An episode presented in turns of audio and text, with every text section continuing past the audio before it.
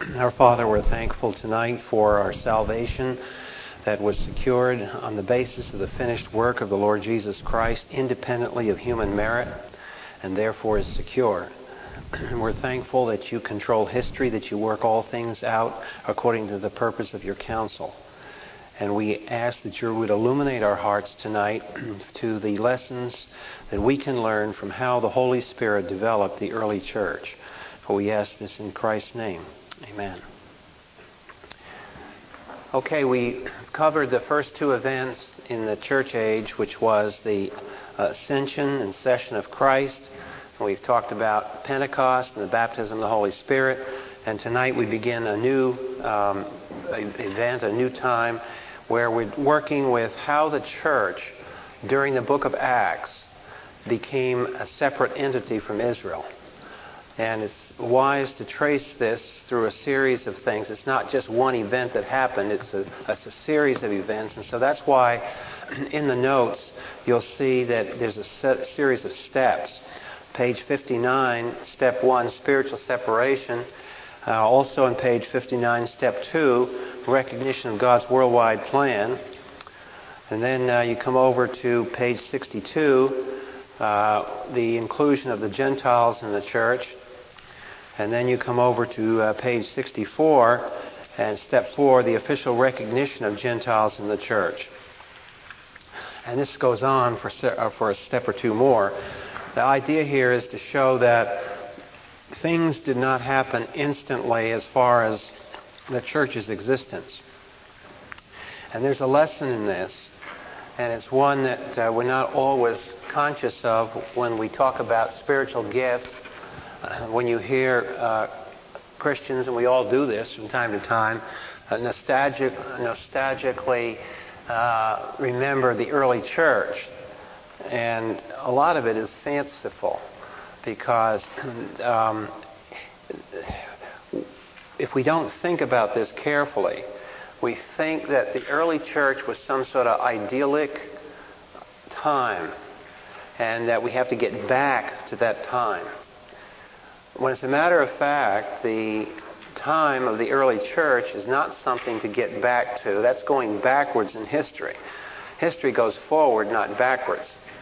And the early church, being part of the body, there's a growth process, which we'll see in the next chapters, that the church matures through history.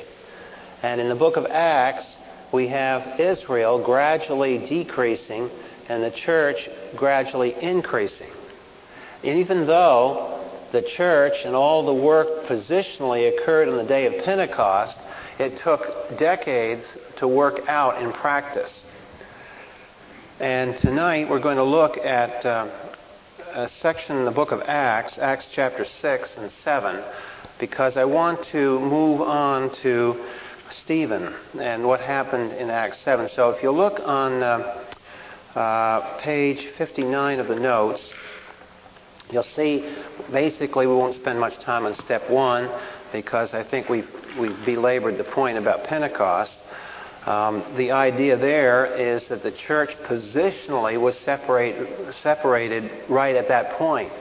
So here we have Acts chapter 2. And what we're going to look at now is a follow through, and we're going to go out further in time and look here now at Acts 6 and 7. Because at that point, a major thing happens. And uh, while positionally nothing changed, at Acts 6 and 7, everybody was regenerated, just as they were in Acts chapter 2. Everybody was saved by trusting the Lord Jesus Christ. The gospel really hadn't changed. Uh, but there was, was a significant growth. Now, why I'm, I'm stressing this and belaboring it is this we have talked about the work of the Holy Spirit over here in Acts chapter 2. We've said, we've used the acrostic ribs plus the intercession of the Holy Spirit plus spiritual gifts. That, that that all occurred right here. First time in history that ever happened. Simultaneously, instantly, and supernaturally. But the problem is that in spiritual gifts, these gifts are given to the entire historical body, not just to a contemporary segment of the body that exists. Now, the fallacy in, in thinking through these spiritual gifts is that you have to have all the gifts in every generation. That's fallacious. You don't have to have all the gifts in every generation.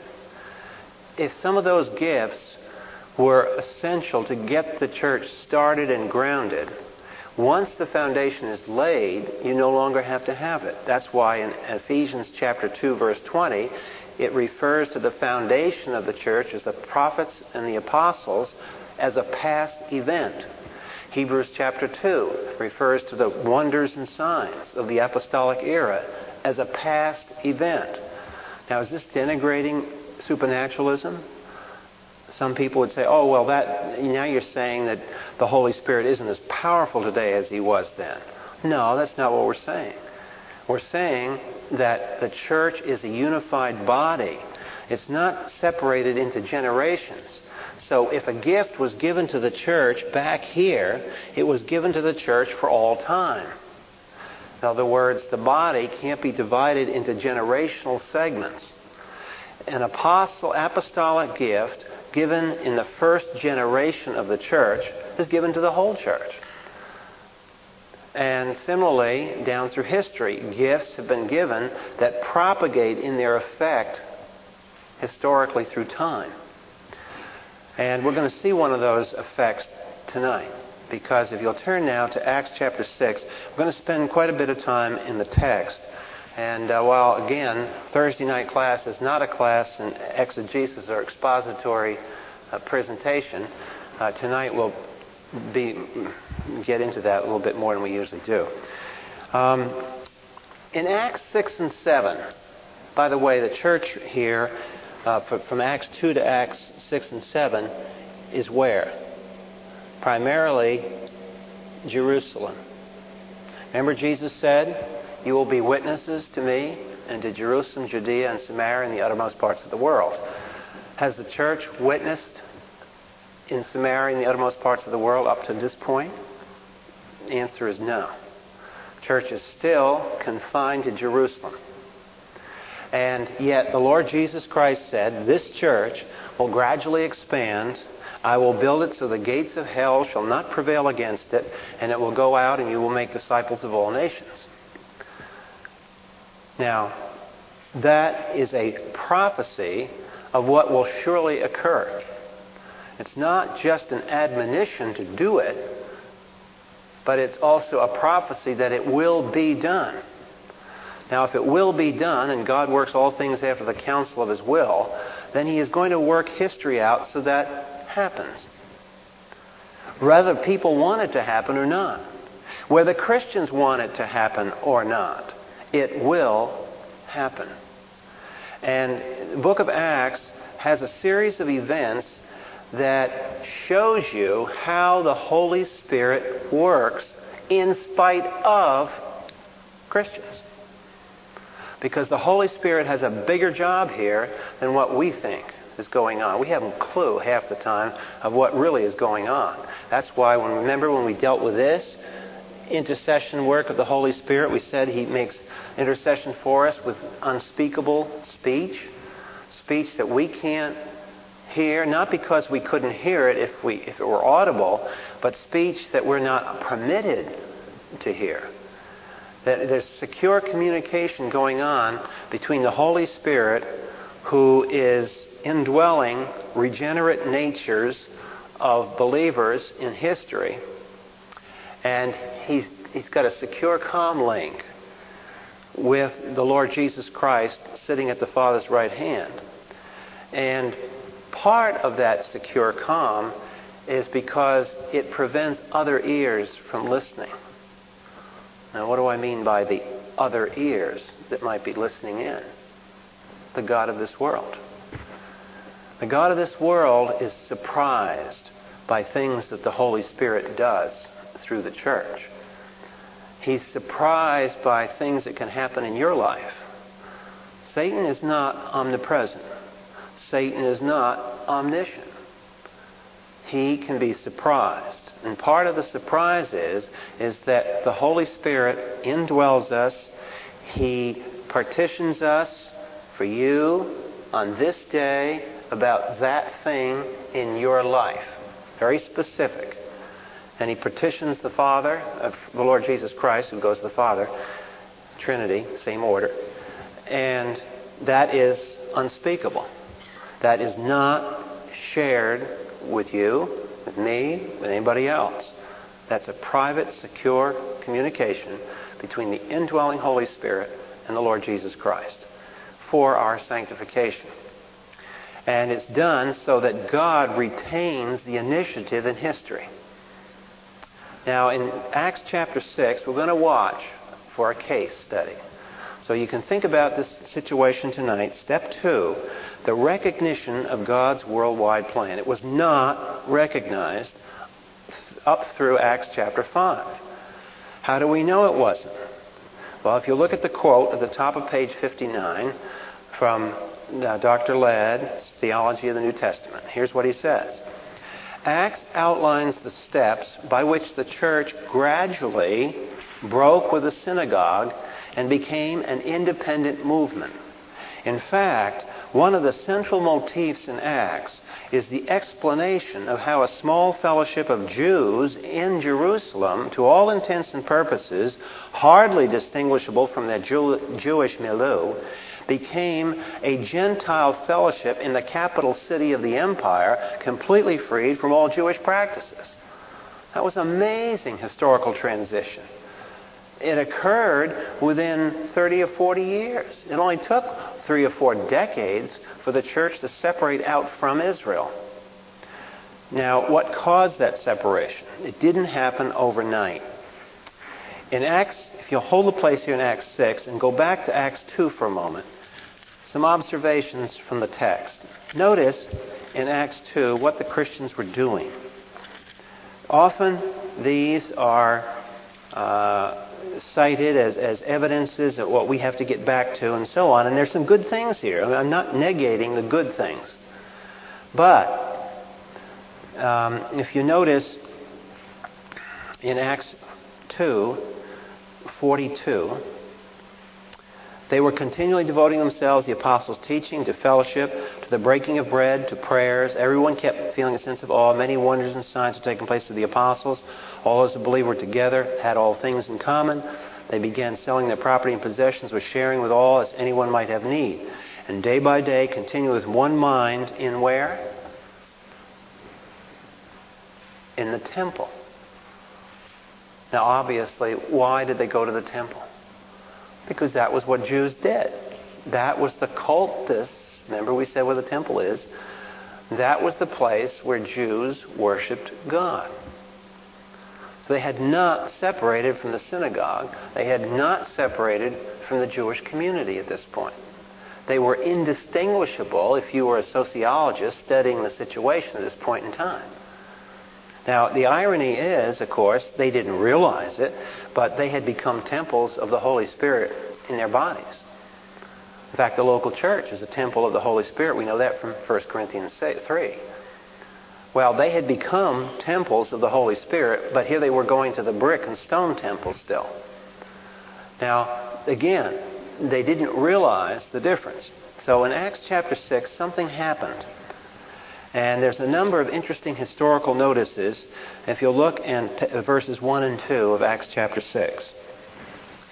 At this time, while the disciples were increasing in number, a complaint arose on the part of the Hellenistic Jews against the native Hebrews because their widows were being overlooked in the daily serving of food.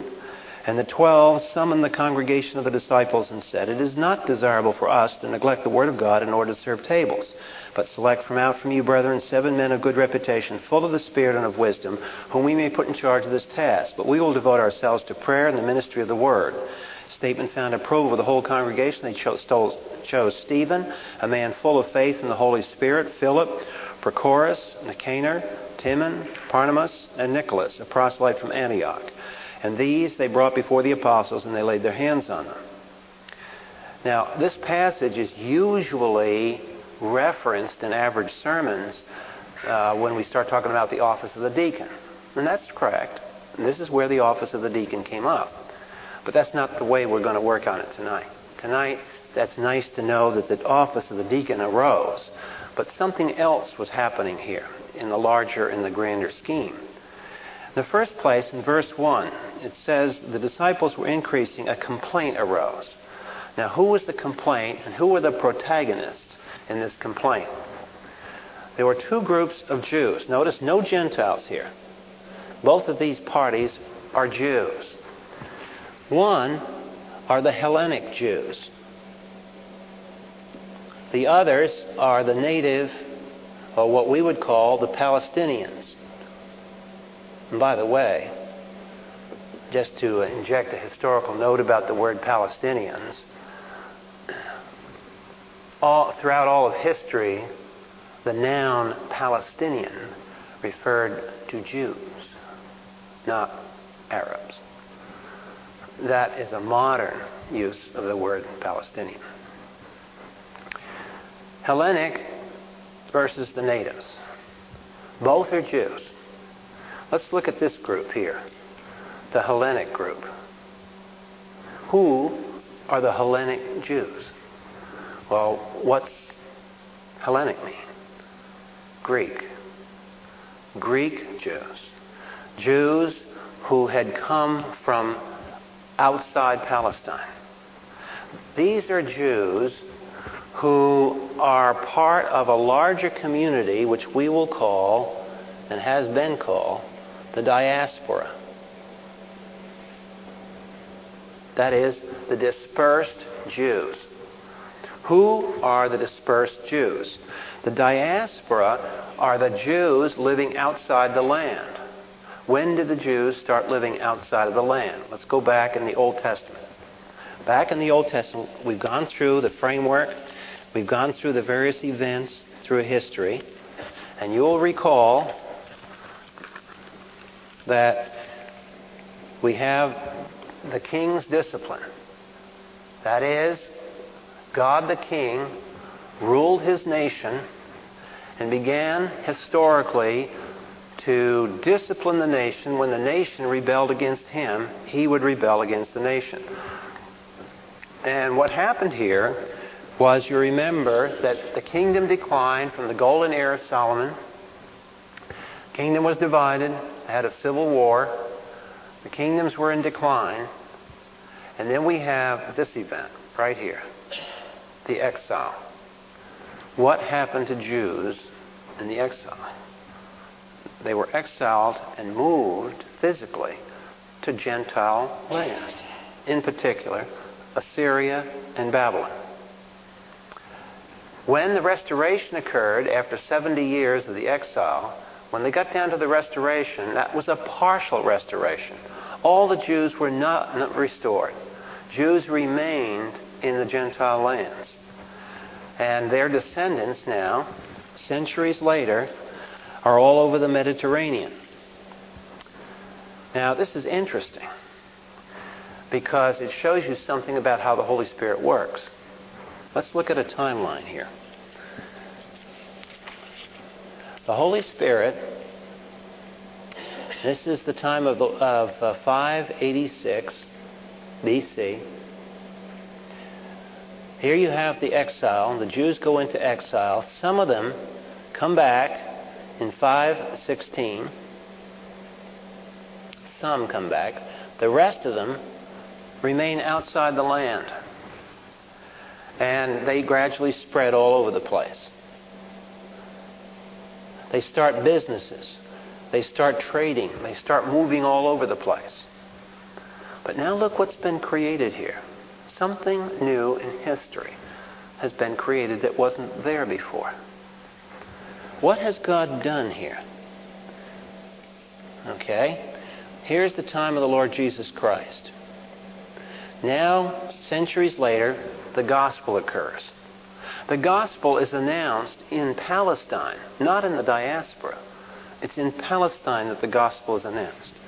So, new revelation begins to happen in the land not outside of the land. In fact, remember when we were dealing with the life of Christ, what did Jesus say about where the disciples should go in his day? Go not where? Stay to the house of Israel. Go not to the Gentiles. So the Lord Jesus must have been a dispensationalist right there. Obviously, he didn't want the disciples to go outside of the land. He wanted them to stay in the land. Why? Because the gospel was addressed to the Jews in Palestine, to the national entity of Israel. Now, meanwhile, these people are spreading all over the world. And as they spread and as they establish their businesses, what do you suppose these Jews in the diaspora are doing? What, in, what they had to have done in order, for example, if they moved into uh, the Aegean area and established trading, what would they have to do with their language? Have to learn Greek, have to learn Persian, have to learn Aramaic, have to learn Rome, Latin, have to learn Phoenician, have to un- learn Ugaritic. So all of a sudden, we have, not all of a sudden, but after centuries, now we have diaspora Jews living in other countries by the thousands who have a unity among themselves. Here's a Jew in Greece. Here's a Jew in Syria. How are these two people linked? They're linked by virtue of their genealogy, but they're linked because of their Jewish practices. They kept the Torah. They kept the memory of the temple. These people are linked in a way. This guy living over here, say in uh, in uh, in Greece, and another one in Syria. These guys are closer together than a native Greek or a native Syrian, right? They're culturally connected, but they're diversified geographically and linguistically. But they share the Torah. They share the Word of God. Now, what does that suggest that God is doing historically to set things up here? He's got a cadre of witnesses. He's got an enclave, a vehicle for taking the gospel out into that world. Also, prior to the Lord Jesus Christ, God did something else to prepare the world for the gospel. Had a group of people invade Palestine called the Romans. And everywhere the Romans went, the Roman army engineers followed them. And the Roman army engineers were one, as the Georgia text says, one hell of an engineer. These guys made aqueducts, roadways that are still used today. Isn't that amazing? How much of our stuff is going to be used 10, 15 centuries from now, huh? These guys built roads that are the basis of roads today. In fact, in 1948, the Egyptian armor columns were driving toward the heartland of Israel to destroy it. And they came up along, and you can, if you visualize a map, uh, of the uh, of the land here in the east. Here's the eastern end of the Mediterranean. Here's Israel. Here's Egypt. Here's the Nile, and this is all sand over in here in the Sinai. You can't take armored vehicles through sand. So historically, every invasion between Israel and Egypt for centuries upon centuries, whether it's chariots in the ancient world, whether it's armored personnel carriers or tanks today, they all follow the same route right here. So, in 1948, the Egyptian armor column was moving north in a pincer move to destroy the Jewish colony and just get, wipe it from the face of the earth.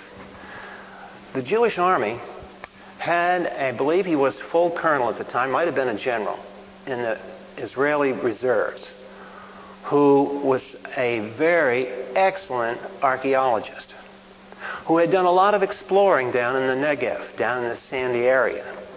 And he found a Roman road right across here. Nobody knew it existed except him and his students because it was under sand, buried under dunes of sand. But that road, stone emplacements that those Roman army engineers had put there, were so strong that they could sustain a tank moving across it. So the Israelis at night gathered an armored column. The Egyptians hadn't, hadn't got a clue. They were so confident that they would never be struck on their right flank. They never put any guards out, did no recon. Nobody, no armored column is going to come across sand. And so in the morning, very big surprise. All of a sudden, Jewish tanks show up. Where did they come from? Came across an ancient Roman road built by the Roman army engineers. So the Roman roads were all over the Mediterranean. Guess who traveled on those roads and brought the gospel throughout southern Europe within a matter of two or three decades? The Christians. So, independently of spiritual and religious things, there were sociological things, there were political things, there were military things. All of history was being worked according to the counsel of His will. All the foundations were laid. By the way, did the church have a fundraising campaign to supply the roads? No. The roads were supplied by the Gentiles. And by the way, did the church have a language schools to train? No. Normal Jewish businesses for 400 years created those linguistic contacts. Do you see what I'm getting at here? When God went to pull off the gospel, it wasn't just the Holy Spirit working in the church. It was God working all around the world, setting it up for the propagation of the gospel. Now, the diaspora, one of their cultural links, besides speaking Hebrew, being able to read the Torah, was that they would come back to where? Periodically. They come back to Jerusalem. Why did they come back to Jerusalem? because there was the temple. And they would come back for the holidays. Passover. And who was there at Pentecost? From many lands? The diaspora Jews. So all these people come back periodically. Well, one of the reasons that they would come back was they loved to be buried in Jerusalem. And history tells us that they would come back, and the men the same, in those days were dying earlier than their wives, just like they do today. And wives are tougher. And the men would die off and leave their widows around Jerusalem.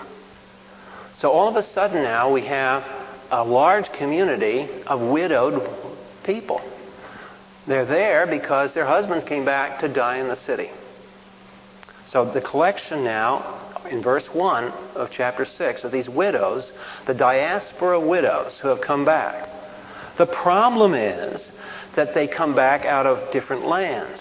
They come back from Syria, they come back from Galatia, they come back from Greece, and they're not quite the same as the Jews who live in Jerusalem by native, raised there.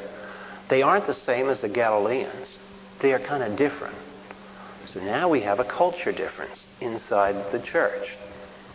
And that's the thing that is in verse 1. The deacons don't start until verse 6, 7, or 8.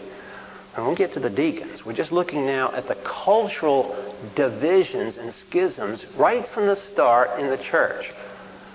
So there's a, they don't care for one another. And it also is interesting, it says, in the daily serving of food. Clearly, the early church had a daily poverty program or a hunger program for those widows. They believed in taking care of them. And what's so interesting is that the Jews outside of the church had a charity program too. Jewish records tell us of two kinds of poverty programs that they ran. One was every Friday, private charity boxes would be out and distributed. The Jewish population uh, would be given, the poor, would be given enough money for 14 meals. Two meals a day for the next seven days. That was a poverty program that Jews ran. By the way, they were the only people in the world that ran poverty programs because that's the effect of the Word of God to have compassion. And the strangers were also poor, who were poor, were given daily food. However, in verse one, the implication is that the serving going on there, that particular welfare program is being run internal to the Christian community. Because obviously, it, the, the complaint is inside the church. So, what does that tell you that's happening culturally right here in verse 1? Without going into verse 2, right away, what do we know? That the church is beginning to separate out, it's beginning to take care of its own. It's beginning not to rely on the poverty programs of the large culture around them. It has already, probably within weeks and months, created its own welfare program. And this has been the mark of the church wherever it's gone. In America, see, we Christians in America, we kind of don't see this because the Christian idea of welfare has spread outward to the secular state. And so we've grown up in that environment, so we always associate welfare programs with the government.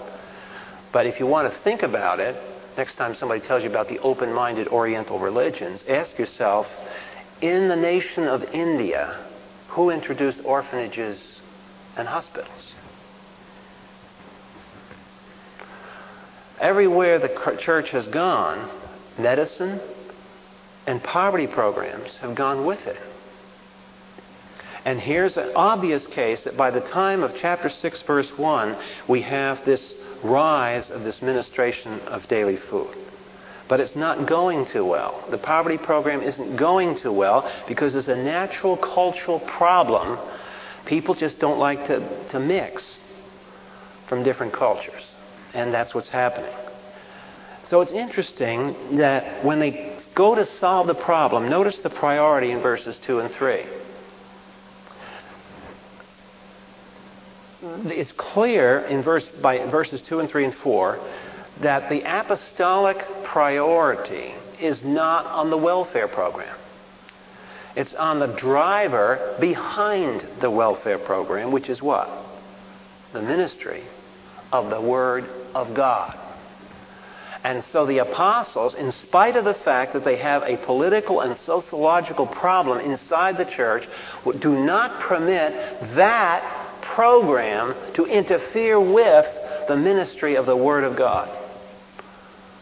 Another lesson about priorities in the church.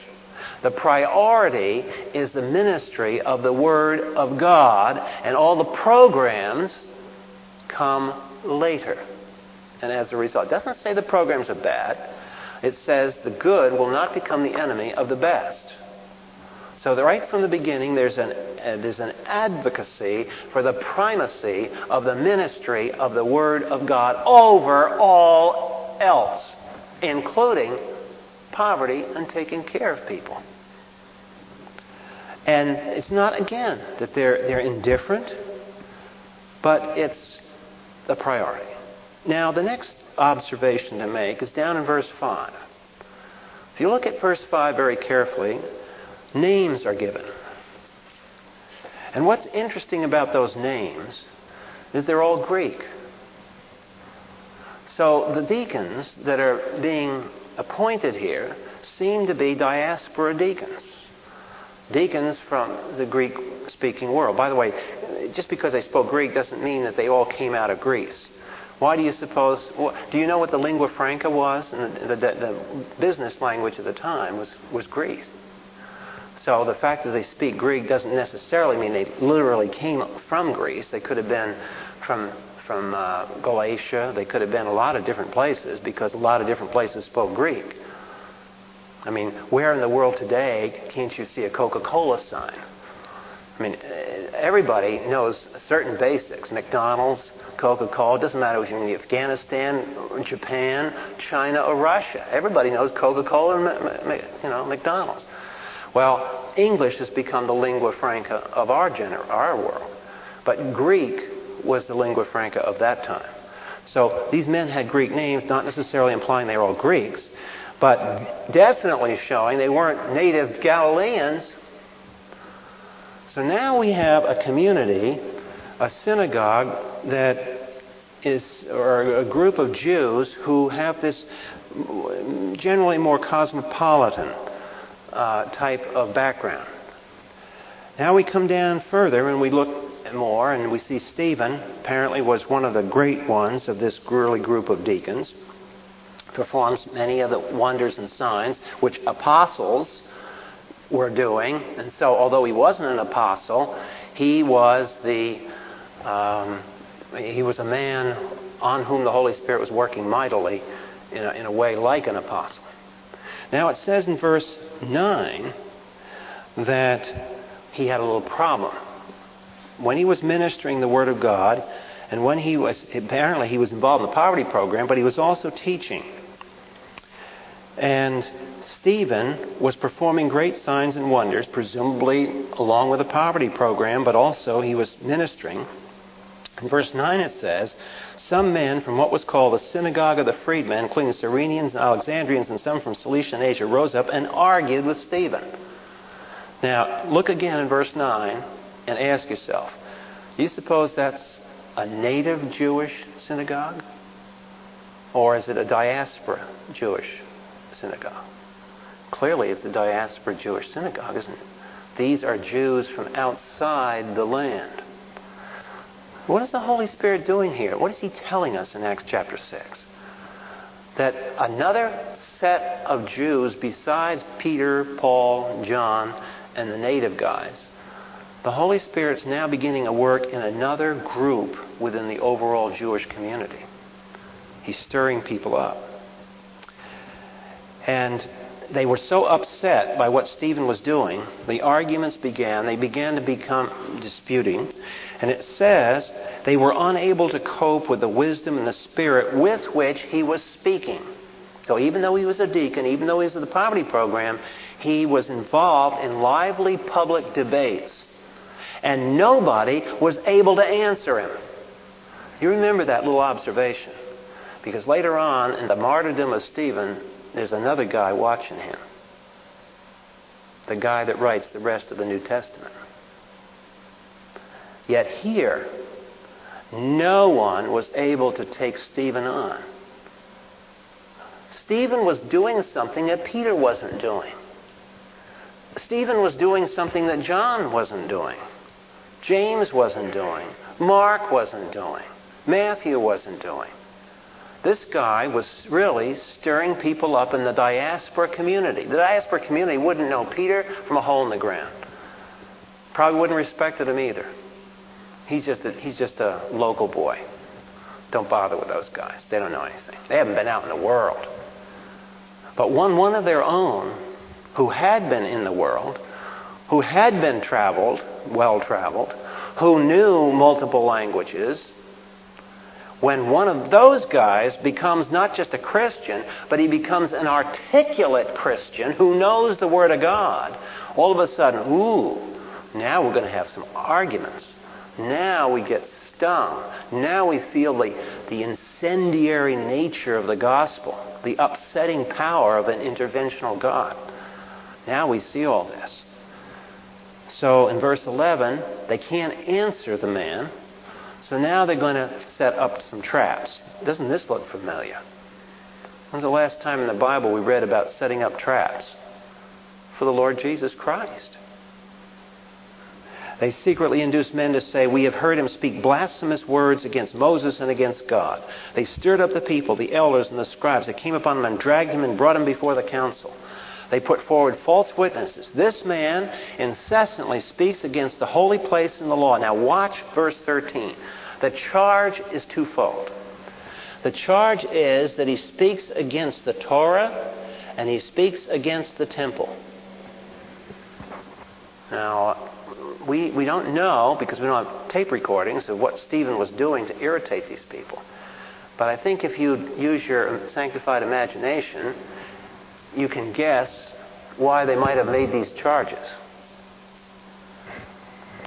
Why do you suppose they interpreted the gospel to be against the Torah? Let's think about that one. Why would that be a charge against the early Christian preachers? These guys, they're attacking the Moses' Torah. They're attacking the Pentateuch. What must they have been saying that the enemies of the gospel would turn around and make that charge. What were they saying salvation was by? By grace, through Christ. That you don't come to God through keeping the Torah. So the fact that they're angry and they're interpreting the gospel as anti law or antinomian, the charge here is immediately that the gospel of grace is antinomian. Still hear that charge. And this goes back to the first century. That's exactly what the charge was in the first century. Next, it says that he speaks against this holy place. Now, what do you suppose was true about the gospel that would lead observers to conclude that the gospel is anti temple? What aspects of the gospel? So, the Torah, they say it's an attack on the Torah because the gospel is antinomian. It says you can't, you don't have to keep the law to be saved. It's anti-temple because remember what Jesus said to the woman at the well? The day is coming when you can worship Him anywhere. That God is with you and you are become a temple. So there must have been a realization on Stephen's part that the indwelling of the Holy Spirit, and the Shekinah glory, by the way, left the temple in 586. That's the book of Ezekiel, tells about all that big big episode where Ezekiel sits outside of Jerusalem. He sees the glory of the Lord leaving the temple, never comes back again. The only other Shekinah glory you ever see is the star Bethlehem, which probably was not a star. It probably was the Shekinah glory. Stars don't just move and then stop. So the indwelling Holy Spirit is a replacement. Now, the indwelling Holy Spirit is the center of attention, not the physical temple. So, whatever it was that Stephen was saying, he really raised a ruckus. And these are very, very serious charges against the church. And this is where you begin to see the seam and the schism begins to split between the Christians who follow the gospel and the Jewish community that insists on the traditional, their traditional understanding of Moses. Okay, now in verse 15 is a description. The interesting, is wouldn't you, you imagine where where Luke wrote this text? Okay, Luke is the author. Luke got most of his stuff because he was a traveling companion with who? Paul. Paul was present. He got involved in this incident. And it's kind of intriguing to ask yourself whether the description of verse 15 was given because Paul saw it. And he later remembered this. And after fixing their gaze on him, all who were seated in the council, that is, the officials conducting this trial, saw his face like the face of an angel. Now, what do you suppose that looked like? We're not really told. The text just says there was something peculiar. These guys would haul criminals before them all the time. I mean, this isn't the only messianic movement that existed. So there were religious nuts there were criminals, there was uh, corruption, there were all kinds of people hauled before this council. And these astute observers see there's something different about this guy, Stephen. Now, Stephen begins his answer. In chapter 7, we're going to study it. We're not going to finish it, obviously, tonight. But we want to go through chapter 7 pretty, pretty carefully. Chapter 7 is the first major apologetic as the church begins to leave Jerusalem. Peter's apologetic, chapter 2, was given to people inside the city of Jerusalem. But now we begin to have a little rupture here. Now we begin to have the tempers begin to flare. And beginning in chapter 7, the whole chapter 7, is one narration of Stephen's answer to the charge that Christians are antinomian and Christians are anti temple and anti institutional. Christians are revolutionaries.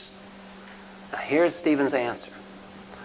Now, tonight we're just going to we're going to start with a with a preliminary overview of his answer, And if you look on page 61 of your notes, I've given you an outline.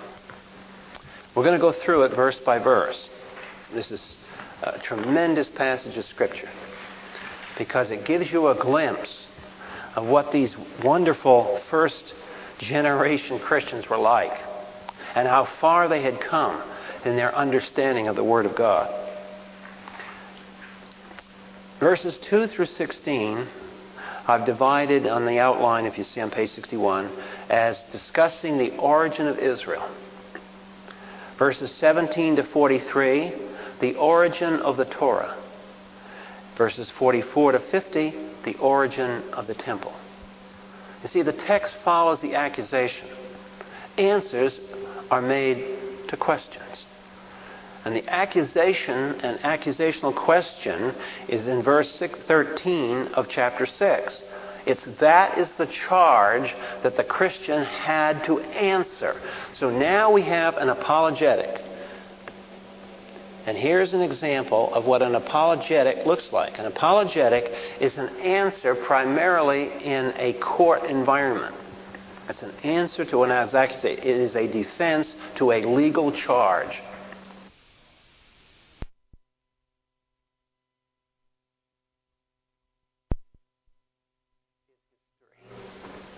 Stephen recounts history. Believe it or not, 30 years ago, 25 years ago, however long it was, when I was working with university students, this is the passage that started me thinking about the framework. Because I started studying chapter 7, and I began to realize that Stephen's apologetic for the Christian faith was centered upon one historical event after another. And I began to realize that in Acts 2, Peter's defense was one historical event after another. And I began to realize in Acts 17 that Paul's apologetic was one historical event after another. That's what this framework series has been doing for seven years. The events that I have chosen were not arbitrarily chosen. I made a list up 30 years ago of every major speech in the Bible on a piece of graph paper, and I logged the different events that were repeatedly used in these apologetics answers. And the events that you have been learning are the events that are used in these apologetics. And you'll watch now Stephen as he begins to use many of the events that you've studied. They become tools. Why are they tools? Because there are moments in space and time when God spoke and when God acted in a very important way. Not that he doesn't act and speak other times, but there are certain highlights of his program. And Stephen is going to give those highlights. So we're going to start by looking at verse 1. The high priest says, Are these things true? Here's the officer in charge. This is the authority.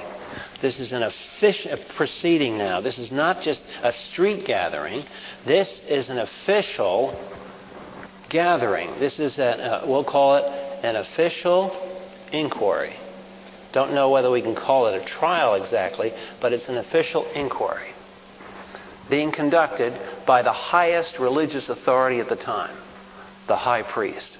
No one outranks the high priest. And he is the one that demands an apologetic, Stephen will answer him. And you remember before Stephen opens his mouth, the chapter, verse, uh, chapter 6, remember when we said um, in verse 10 of chapter 6, the background? It says, they were unable to cope with the wisdom and the spirit of Stephen. Now we're going to watch the wisdom and the spirit of Stephen. When he gets through, not only do they have no answers for him, they are so angry that they don't have answers that they resort to physical violence. And that's always another thing to notice.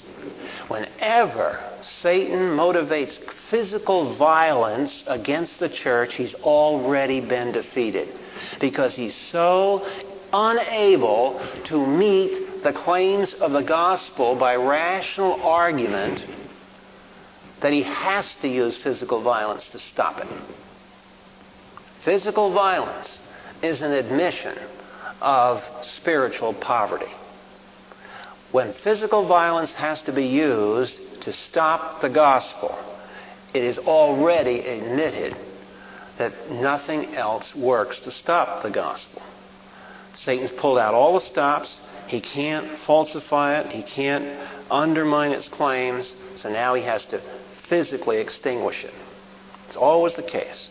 And this is, the, this is the beginning of church history, and it's been repeated thousands of times. It's still being repeated today. In China, in the Muslim lands, wherever Christians are persecuted, mostly in Muslim lands, wherever Christians are persecuted, it's always the case that the persecutors have failed in their ability or they are unsure of themselves. They're insecure people that resort to physical violence. So the high priest demands an answer. Now he says, and beginning in verse 2, we're going to look at this section. Beginning in verse 2, we're not going to obviously get done. We only have a few minutes here, but we're going to start. This first section, verses 2 through 16. And Stephen is going to remind his Jewish accusers of their own origins. And he says, Hear me, brethren and fathers, the God of glory appeared to our father Abraham when he was in Mesopotamia. Now, it's interesting he uses the God of glory. And you know, the God of glory was associated with a temple. And he says, You know, you people are always fussing about the God of glory in the temple. And he says, Where did the God of glory first talk to a Jew? Wasn't in Jerusalem. Wasn't even in this land. So I remind you that the God of glory started his program that you're in from outside this land. So clearly, Stephen, right from the start, shows that there is a worldwide horizon to God's working, even in the origin of the Jewish nation.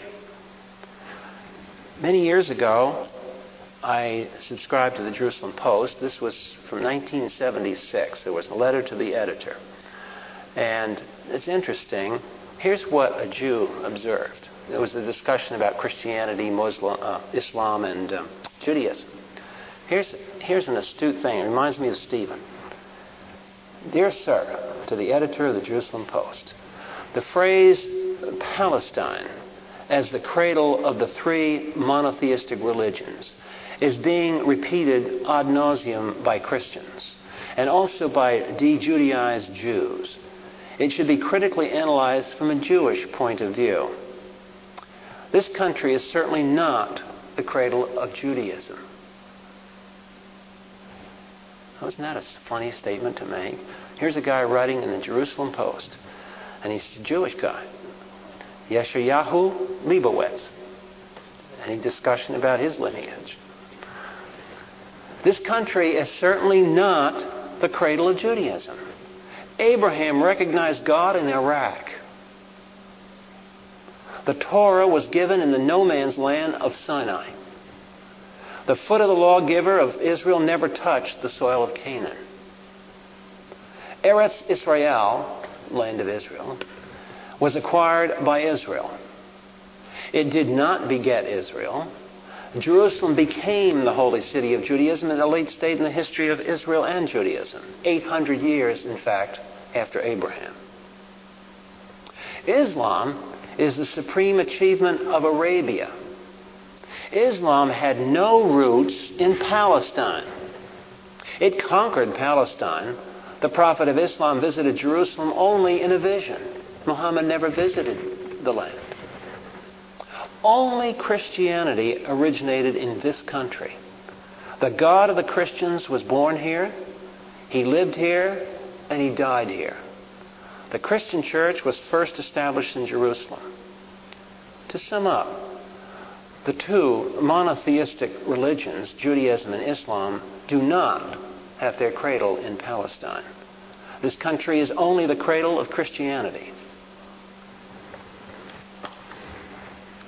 Now, there's somebody that knows their history.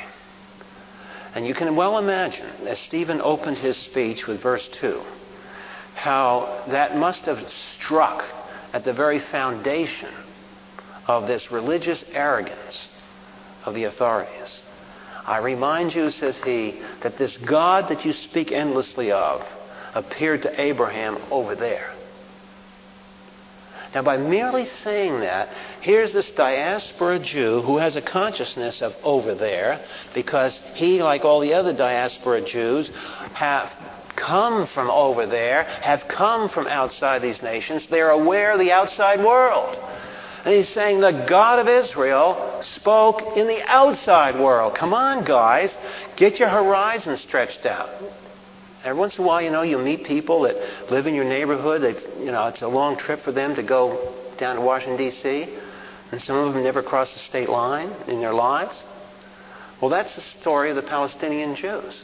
And along comes this diaspora guy who's been traveling, well traveled, bilingual at least, maybe trilingual, and he says, I remind you. So let's just get it straight from the start.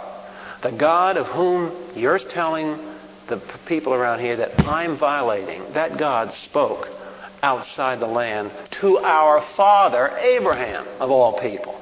Not just to any Jew, but to the original Jew. And then he departed from the land of Chaldeans in verse 4 and settled in Haran. This is all Genesis. This is all history. And he's reminding them, they all knew this. It's just that Stephen's now taking what they knew the chunks of history that they had known since they were boys, young boys, and he's turning it around, and it's a little rapier. Now he's going to hit him with it. From there, after his father died, God removed him to this country in which you are now living. So it's land, but it's not theirs. He gave them no inheritance in it, not even a foot of ground. Yet when he had no child, he promised that he would give him a possession and offspring after him. God spoke and he gives the promises. Foreign land. It's all Genesis 15. It's all the Abrahamic covenant. And in fact, verse 8 speaks of the Abrahamic covenant. So now, isn't this interesting? Stephen begins his apologetic to Israeli, uh, to Hebrew accusers by going back to their own origin and purpose. So here, watch what he's doing. He's using strategic envelopment. Here's his Hebrew accusers. But because they're Hebrews, they're part of the Israelite nation. And what this guy is going to do, he's going to say, okay, I am going to surround your argument with mine. Here's my strategic envelopment. And the envelopment that I'm going to use on you is the terms of the Abrahamic covenant. And I'm going to say that the Abrahamic covenant defines you. And you guys can accuse me all you want, but I'm telling you, and you know it, because you've studied the scriptures. I'm telling you that your very existence is defined by the purposes of God in the Abrahamic covenant. And what are the three things in the Abrahamic covenant that we study? Land, seed, and a worldwide blessing. See, Stephen's gotten things together here. He knows where things are going to lead. Now, it's interesting in verses 6 and 7, the aspects of the covenant that he's talking about is the land and the seed. It doesn't mention the worldwide blessing. But if you follow his argument, and we will continue this next week, you follow his argument, you're going to see that by not stating that third thing in the Abraham covenant, he doesn't have to. Because when he gets through this argument, they're going to realize, in effect, here's his argument. We Jews exist in history in order for a larger program toward the whole world. And where this exciting breakthrough in Stephen's understanding occurs, he's, he's going to, after he gets done, after this speech is directed at his accusers, the Christians are listening to this. And what do you suppose they're thinking about? One guy in particular is listening very intently to this. And who's the guy that finally broke the gospel out of Palestine and went out the outside? The guy who's listening to Stephen. You see, the importance of Acts 6 is that here is where Paul started in his theology. The New Testament is largely Pauline, but Paul started his understanding under this guy's ministry. This is the man who triggered Paul. Father, we thank you for how you work in such an amazing way down through time. And Father, we thank you that men like Stephen, who many, spent many hours and hours and hours in the text of Scripture, until he had such command of the Word of God that he could face every opponent that challenged him. And not only could he face every opponent that challenged him, he was also a leader for believers. He was an example for all of us. And most of all, Father, we thank you that in all the turmoil and the apparent chaos of the moment, you deliberately arranged his diasporic culture, his understanding of the Word of God, and the presence of Saul, all woven beautifully together under your sovereign plan, all under your control, even though from their point of view there didn't seem to be anybody in control. And yet we can look backwards in time, many, many centuries, and thank you for this mighty work that you did through Deacon Stephen. We thank you in Christ's name. Amen.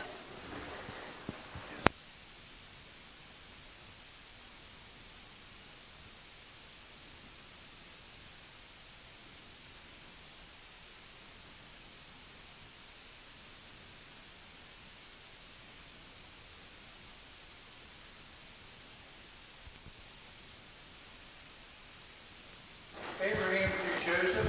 Then I went to find Isaiah and read most of that where God was displeased with the Jews because they were worse than Sodom and Gomorrah. And he said, just put everything that you said right down there. Like this Jews, this country was first the Jews and slaves, and this one coming in ground. The next one coming in ground, and took them all out. Very good between uh, Genesis and then uh, Isaiah. Mm-hmm. Okay, uh, questions? I want to jump in before Debbie. Um, I have a question about something that came up this week, and it might be due to not studying it thoroughly with the concordance, but in Luke, where Jesus uh, is going to heal a lame man, and he says um, in front of the, uh, the Sanhedrin or whoever, he says, "Thy sins are forgiven thee." And uh, and they, but you know, he can read their mind at that moment, and they question that. And he says, "Well, what's the difference between saying that and get up and walk?" And so he goes ahead and says, "Get up and walk," and the guy jumps up and goes on his merry way. Well, one of the questions I had was understanding, totally understanding that some sins can cause physical problems, and some physical problems can be because of no sin. You know, I understand all that. In that particular situation, did that man have a particular sin pro- problem that was causing his illness that Jesus would say that first?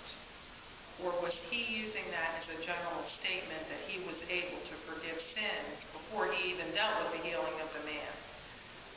Okay, yeah. The question concerns uh, Jesus' uh, healing of the man in Luke. It's also in Mark, um, where maybe it's in Matthew too, but I, I know it's in Mark, um, where Jesus says to this man who has a physical medical problem, "Your sins are forgiven you," and then he heals him. Also, in the context, however, of being challenged. Um, when you get into a passage like that, the way to sometimes understand it is to understand the argument of the gospel. Luke, Matthew, and Mark have brought a coherent argument. Remember, let's back up. Why were the gospels written? Well, we know why the gospels were written. The Holy Spirit wrote the gospels in order to preserve the history of the incarnation so you can see what God walking this planet looks like. And that's the purpose of the Gospels. Each of the four Gospels presents the incarnation in their own way. So there's four different portraits of Jesus. And that's why, by the way, there's these apparent conflicts between the Gospels. The whole idea of trying to synchronize the Gospels has vexed people. And there are things we still don't understand about it. But it's because you're taking a camera angle from four angles on the same subject. So when you get into a passage like that, you have to ask yourself the larger question why is this whole thing in the gospel? Why is that event singled out among the dozens and hundreds of events possible? John says that if he had recorded every event, the world wouldn't would be filled with the books. Probably an exaggeration, but but John's point is that that there's a lot here missing. And these are written that you might believe that Jesus is the Christ. So the Gospels, in one sense, each one becomes an apologetic for the Christian faith. In the case of that man, uh, clearly the Sanhedrin, the opponents of the gospel, um, don't believe the claims of Christ. And the claim Christ makes was a stunning one if you think about it, for a Jew. Now, he could have passed as a kind of a cavalier, religious, callous remark to a Gentile audience, but not to a Jewish audience. Why do I say that? Jews were monotheists. What is inherent in monotheism about forgiving? Who can forgive in monotheism? God. Now, therefore, what was Jesus doing when he said, I forgive you? You're the one I've offended. See, the only person that can forgive something is the one who's been offended. So when the Lord Jesus says, I forgive you your sin, what he's also saying is that it was your sin that offended me. And I mean, that's a pretty potent statement when you, when you let it roll down a little bit and think about it and chew on it for a while. That is a pretty powerful statement. But the statement has a problem with it an apologetic weakness, if you will. And that is that if you were in the Sanhedrin listening to Jesus make that claim that he can forgive sin, the problem is that you have no way of checking out the authority of that claim. There's no way you can go on a teleporter up to heaven and check the books to see if the sins have been erased. So, for you, while you can appreciate it's a stunning claim, the problem you would have is in verifying that claim. So, therefore, I believe the reason Jesus heals the guy, I mean, the guy might have had a sin problem, but that wasn't the issue there. The issue uh, was okay, you, you don't believe this? That's all right, I can, I can heal too. Let's try this one. And this is why he says, counterpoint, counterpoint to that, in John chapter 3, if I tell you earthly things and you don't believe, how are you guys going to believe I tell you heavenly things? In other words, here I'm making these claims where you can check me. Did I raise, does this guy genuinely heal? Check him out. Now, there's a, a verifiable claim. The claim to forgive sins is not verifiable. So Jesus links the unverifiable claims, forgiving sins, with verifiable claims that he can miraculously heal. And it's a, it's a um, accommodation, in one sense, to the finiteness of man. But it's a powerful apologetic that uh, he says, no, no difference. I can forgive sin, I can heal people. One's a miracle and the other one is. One you can check, one you can't. But I'll do both just so you know you can see.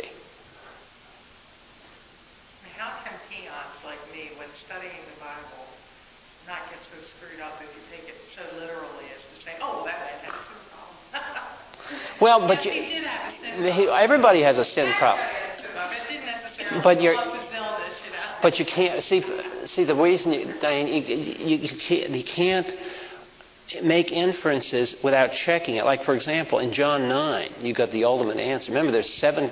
Remember when I go through the seven categories of suffering, and deserved and there's undeserved. There's five reasons why you can suffer that have nothing to do with your personal life. And and, and you can sit there and, and contemplate your navel for the next five years and never come up with a, with a rational answer as to why did, why did I get clobbered like this? Because it isn't related to just you. The world is interlocked. You may be clobbered in order to, to be a testimony to another believer who you don't even know is watching you. And so you don't know all these things. And our, our data horizon, our data set is like this. And it's just a small, small part of the overall data set.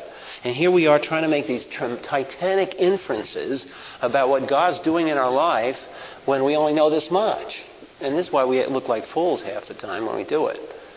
So, in this case, sure the guy had a sin problem. And in fact, for all we know, he may have had some of the illnesses due to his own personal sin. It might have been deserved suffering. But in the argument of that approach, Jesus doesn't make that an issue. He, he is doing this not so much even with the guy. He's involved with these people that are attacking his message. It doesn't even tell the after effects of the man. No. It's like he's just sort of brushed aside. That's right. Dealt with. Yeah. Although probably in, if you could, if you had been there, there might have been some follow. But on the other hand, Jesus behaves in startling ways in the gospel, and the only people that seem to recognize the startling ways are the unbelieving critics. Um, I have learned more about observing the text of the Bible by reading attacks against it. Because the liberals will, will see things in the text that I just, you know, I'll be zipping along and never even see it. So that's why I always like to read the crit, hostile crit, criticism of it. And um, one of the criticisms of the gospel accounts of Jesus is Jesus' supposedly unbalanced personality. There really has been a whole strain of criticism about that, that Jesus is not a normal person. He's arrogant. Uh, sometimes he's, he's uh, almost callous to people's suffering. He name calls, calls people fools. Um, he, he calls the lady who's uh, humbly coming before him as to, uh, why should I dump crumbs on the floor so the dogs can eat it? And uh, he, he says these things that make you do double takes because we have this image uh, that Christ like personality is this bland, harmless, gooey, sentimental, romantic idea. And the Gospels don't permit that. They challenge this whole concept of a romantic Jesus. Sometimes he was almost cruel. Uh, other times he um, drove men out of the temple uh, not only did he drive men out of the temple, but he blocked public access. And he not only, of all the institutional buildings to do it, he picked the one that's the center of the whole civilization. So, you know, try that on for size. Um, so when you look at that, here's the way I've kind of tried to digest it. Because you can't just, you can't make excuses. The gospel texts show him uh, almost, for example, when the disciples, when his mother comes to him and asks him for things, uh, he says, What do I have got to do with you? And you think, Holy mackerel, is that the way he talked to his mother? Uh, but under the leading of the Holy Spirit, you know why I think that particular captain? It was a warning against Mariolatry. Because the heart of Roman Catholicism is that Mary has an in with her son. And it's, it's negated in that very text because she doesn't have an in with her son. She gets no special treatment from him. When she comes to ask him for a favor, he says, I don't have to answer that. I'm not going to do it. Get lost. Now, I'm overplaying the point, but the idea there is that Mary does not have an in with Jesus. She is an, an, she her relationship with Jesus is not a favorite. She doesn't have higher relationship to Jesus than any other believer. She, her sins have to be paid for by Jesus just like anybody else's sin. She's not immaculate. So this was a warning put into the Gospels. So the way I've looked at it is I've thought about these personality profiles and the, there, there are whole psychological associations that generate these personality profiles that employers are supposed to give to their employees and find out whether you're imbalanced or not. And years ago, I don't know whether it's still true, but the Minnesota personality profile, whatever it was, was one that was used in a lot of businesses and schools to see whether employees uh, were stable. And one of the questions that if you answered yes to, you were considered to be abnormal, was whether you prayed and expected answers to prayer. And that meant you were an abnormal person. Now, what they meant when they said abnormal was the statistical bell-shaped curve. See, what they did is they went around to, to um, what do you call it, calibrate this questionnaire by asking, say, you know, 400 people what their answers were. So after you get 400 answers to this set of questions, you do a, you do a statistical study and find out what the no, quote normal is. But the normal is really just the midpoint. It's just the mean and the bell-shaped curve. So what have you done? Think about it. You haven't made a moral judgment here. What you've done is made a statistical calculation of the mean. Then you've gone along and said, you've made the additional ethical judgment that the mean, by definition, is the ethical right. Well, Jesus doesn't fit in the middle of the bell shaped curve. See, that's the problem. He, he does these things that, that jerk him out on the wings of the bell shaped curve in many areas. And then that he becomes abnormal.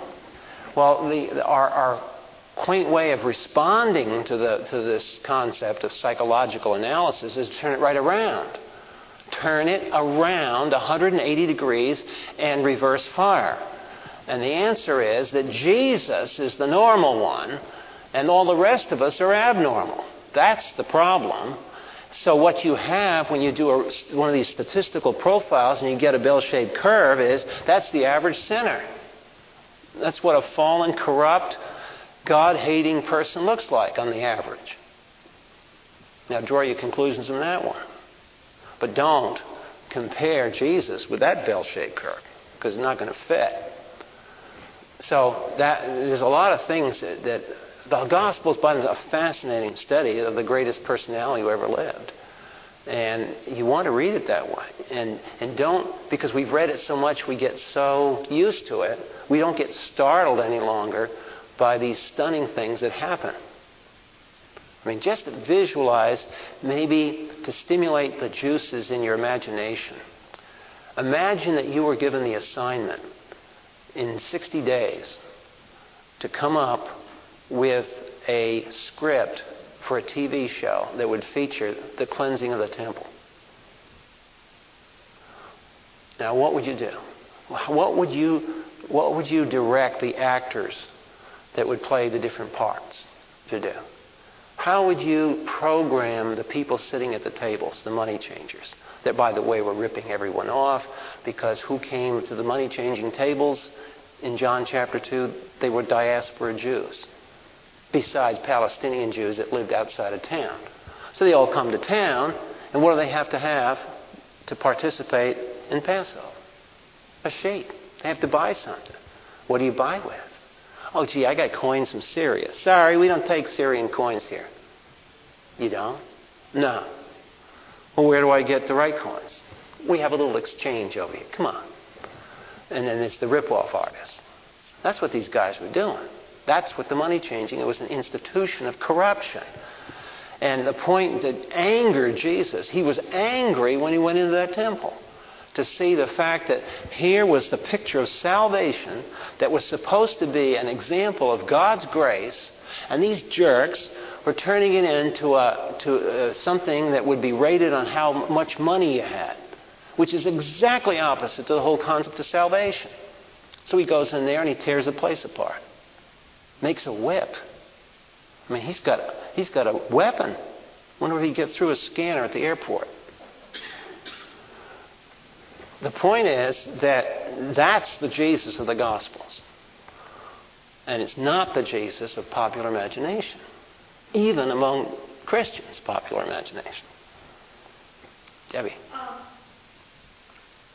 with, um, like the end of Matthew, after Jesus is raised from the dead, and then the guards go back to the high priest and they give their report, and the high priest says, This is the story that you stick with, you know, that the disciples stole his body. I realize that, that the, you know, the day of Pentecost, a miraculous thing, and Jesus raising from the dead was a miraculous thing, and affected the times and the people that were there experiencing it.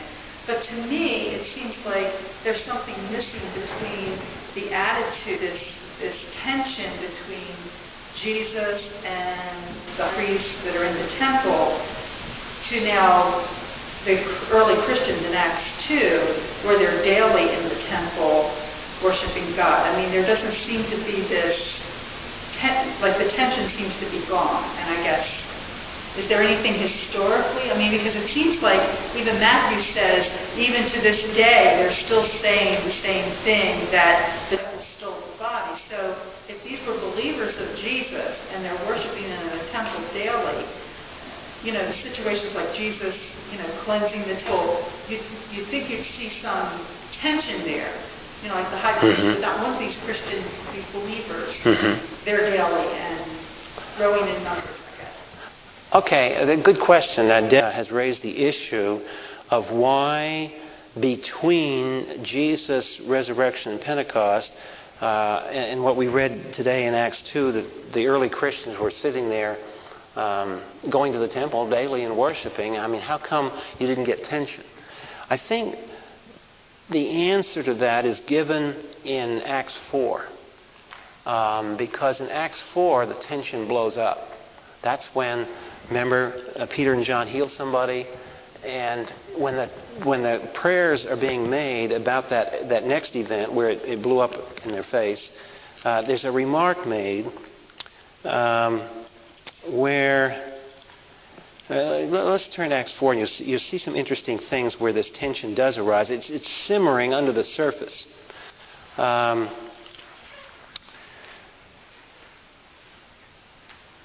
chapter 4 it says they were speaking to the people the priests and the captain of the temple guard the sadducees came upon them.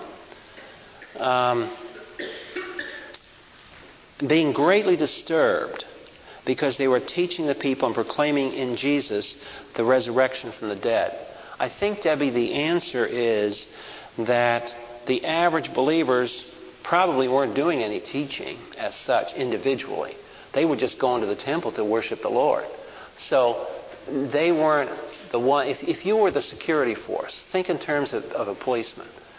Now, from, the, from their point of view, the, they had a problem. Their problem wasn't that they were theologically, I mean, they thought. It wasn't that they were against Jesus per se. Their problem was to maintain order in the temple precinct. So anybody that became a disturbance was a threat to the security people. Now, the average believer walking in the temple worshiping wasn't a security threat because they weren't talking, they weren't instigating revolt, probably being quiet for themselves. Like you would imagine going into the National Cathedral. Um, you know, we go in there we sit down quietly in the pew and, and we, you know, pull out a Bible and we read it or something like that. It's not, it's not like the security guard gets upset because we do that. But notice they get quickly upset. Look who comes in verse 1. That's the whole security force that's showing up. And they're getting, they're, they're showing up because verse 2, they were teaching the people and proclaiming in Jesus the resurrection from the dead. So there's where they're colliding with that other story. They put a cover story out, and now the cover story is being blown by these guys that keep bringing up the issue of the resurrection. And I think we have to understand, too, that if we were on the scene, uh, you know, if, uh, what's that guy that was on all the half-colored, uh, you know, semi-pornographic uh, television show, and now he's in Afghanistan. Oh yeah. Uh, imagine if he uh, were there reporting on the high priest's reasoning why Jesus must be crucified. I suspect the story Rivera would have gotten is that the high priests are looking out the window of the temple, and who do they see? Who in the sea of nations have their representatives outside his security force? The Romans. They had the fortress of Antonia right across the street here. So here's the fortress of Antonia with Roman guards. You didn't play games with the Romans. Romans had enough of this place because they remembered their history that the Jews were always a troublemaking nation because they had to revolt under the Greeks. The, the, Romans knew that. The eastern side of the Roman Empire was, was porous, and they, they had to secure the Mediterranean. If they didn't secure that eastern section, you'd have had all the people from Parthia and Persia and everybody else coming out and getting into the Mediterranean Sea and go, you know becoming pirates. And so they had to protect that eastern end of the Mediterranean. So from their point of view, they didn't have time to get into all the theological niceties. Theirs, they were just there to maintain order and kick butt if there was a problem. And they did. They killed people. So the, here's the high priest saying, Man, all we need now is another disturbance. So that's why the high priest says it's better that one man die than the whole nation. Remember that? It's in John when he's upset about that. That's a political deal. It's all political. But you see, John the Apostle, with his wonderful spiritual insight, sees that even behind that political intrigue was a greater truth. Because in saying what the high priest had said, it's better for one man to die than all, he was articulating a correct theology. And that's the irony. See, when you see these things, that's why it's so neat to study history. Because you see the hand of God, like we saw tonight with the Roman army engineers. You see the hand of God with all the forces that look chaotic. And you begin to say, Holy mackerel, how does he do this? He pulls this off perfectly. And I've always gained, that's to me one, one of the tools God uses to teach me, is that I can move from there back to my personal life much better than I can sit and talk about my personal life. I, if I get the environment set, then God can do that, then He can take care of this. So you go from the greater to the lesser.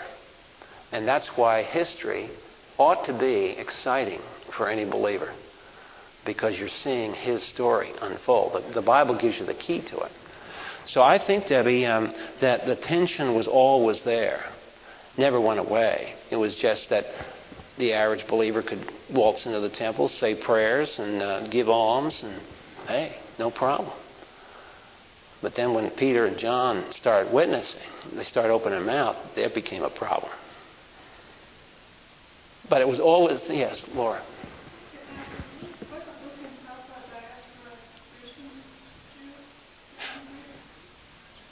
Yeah, the question is was Luke himself a diaspora Jew?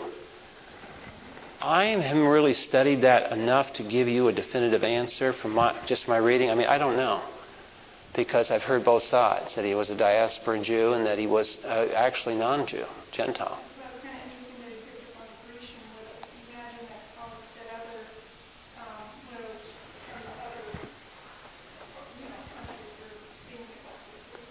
Well, I yes, and and that's another how God, in His marvelous sovereign control, picked the author of Acts, who would be sensitive to spotting that event. Um, Luke did research. We know he did research. He interviewed people before he wrote Acts as the second volume of his work. Act, Luke being uh, volume one and Acts being volume two. It says he did research, and scholars believe that he went back to a lot of the people because he's the one that you know, he's the one that tells all about how the women felt when they were pregnant. And why did he do that? Well, God picked what was he what was his interest? He's a doctor. And so when this virgin birth thing came up, he said, Whoa, hey, wait a minute here. Got to check this one out. So who would God have write the, the medical doctor? Go check him out. The ladies are still alive. Ask them. And so that's the same thing, Laura. I think that Luke probably because he at least if he, even if he wasn't a diaspora Jew, he certainly was well traveled and he was knowledgeable in, in the Greek civilization. So he would have picked on that immediately because he's coming years later. Luke isn't there in Acts 2, 3, 4, and 5. He's been won to the Lord later. And so he's going back in time, probably talking to Paul, probably got the lead from Paul. Said, Paul, where did this idea come from? I mean, how did you guys rethink the whole Old Testament like this? And I would imagine Paul said, Well, I'll tell you what. Where it first hit me was when I was standing there watching this guy get stoned. And I realized what he said. Maybe.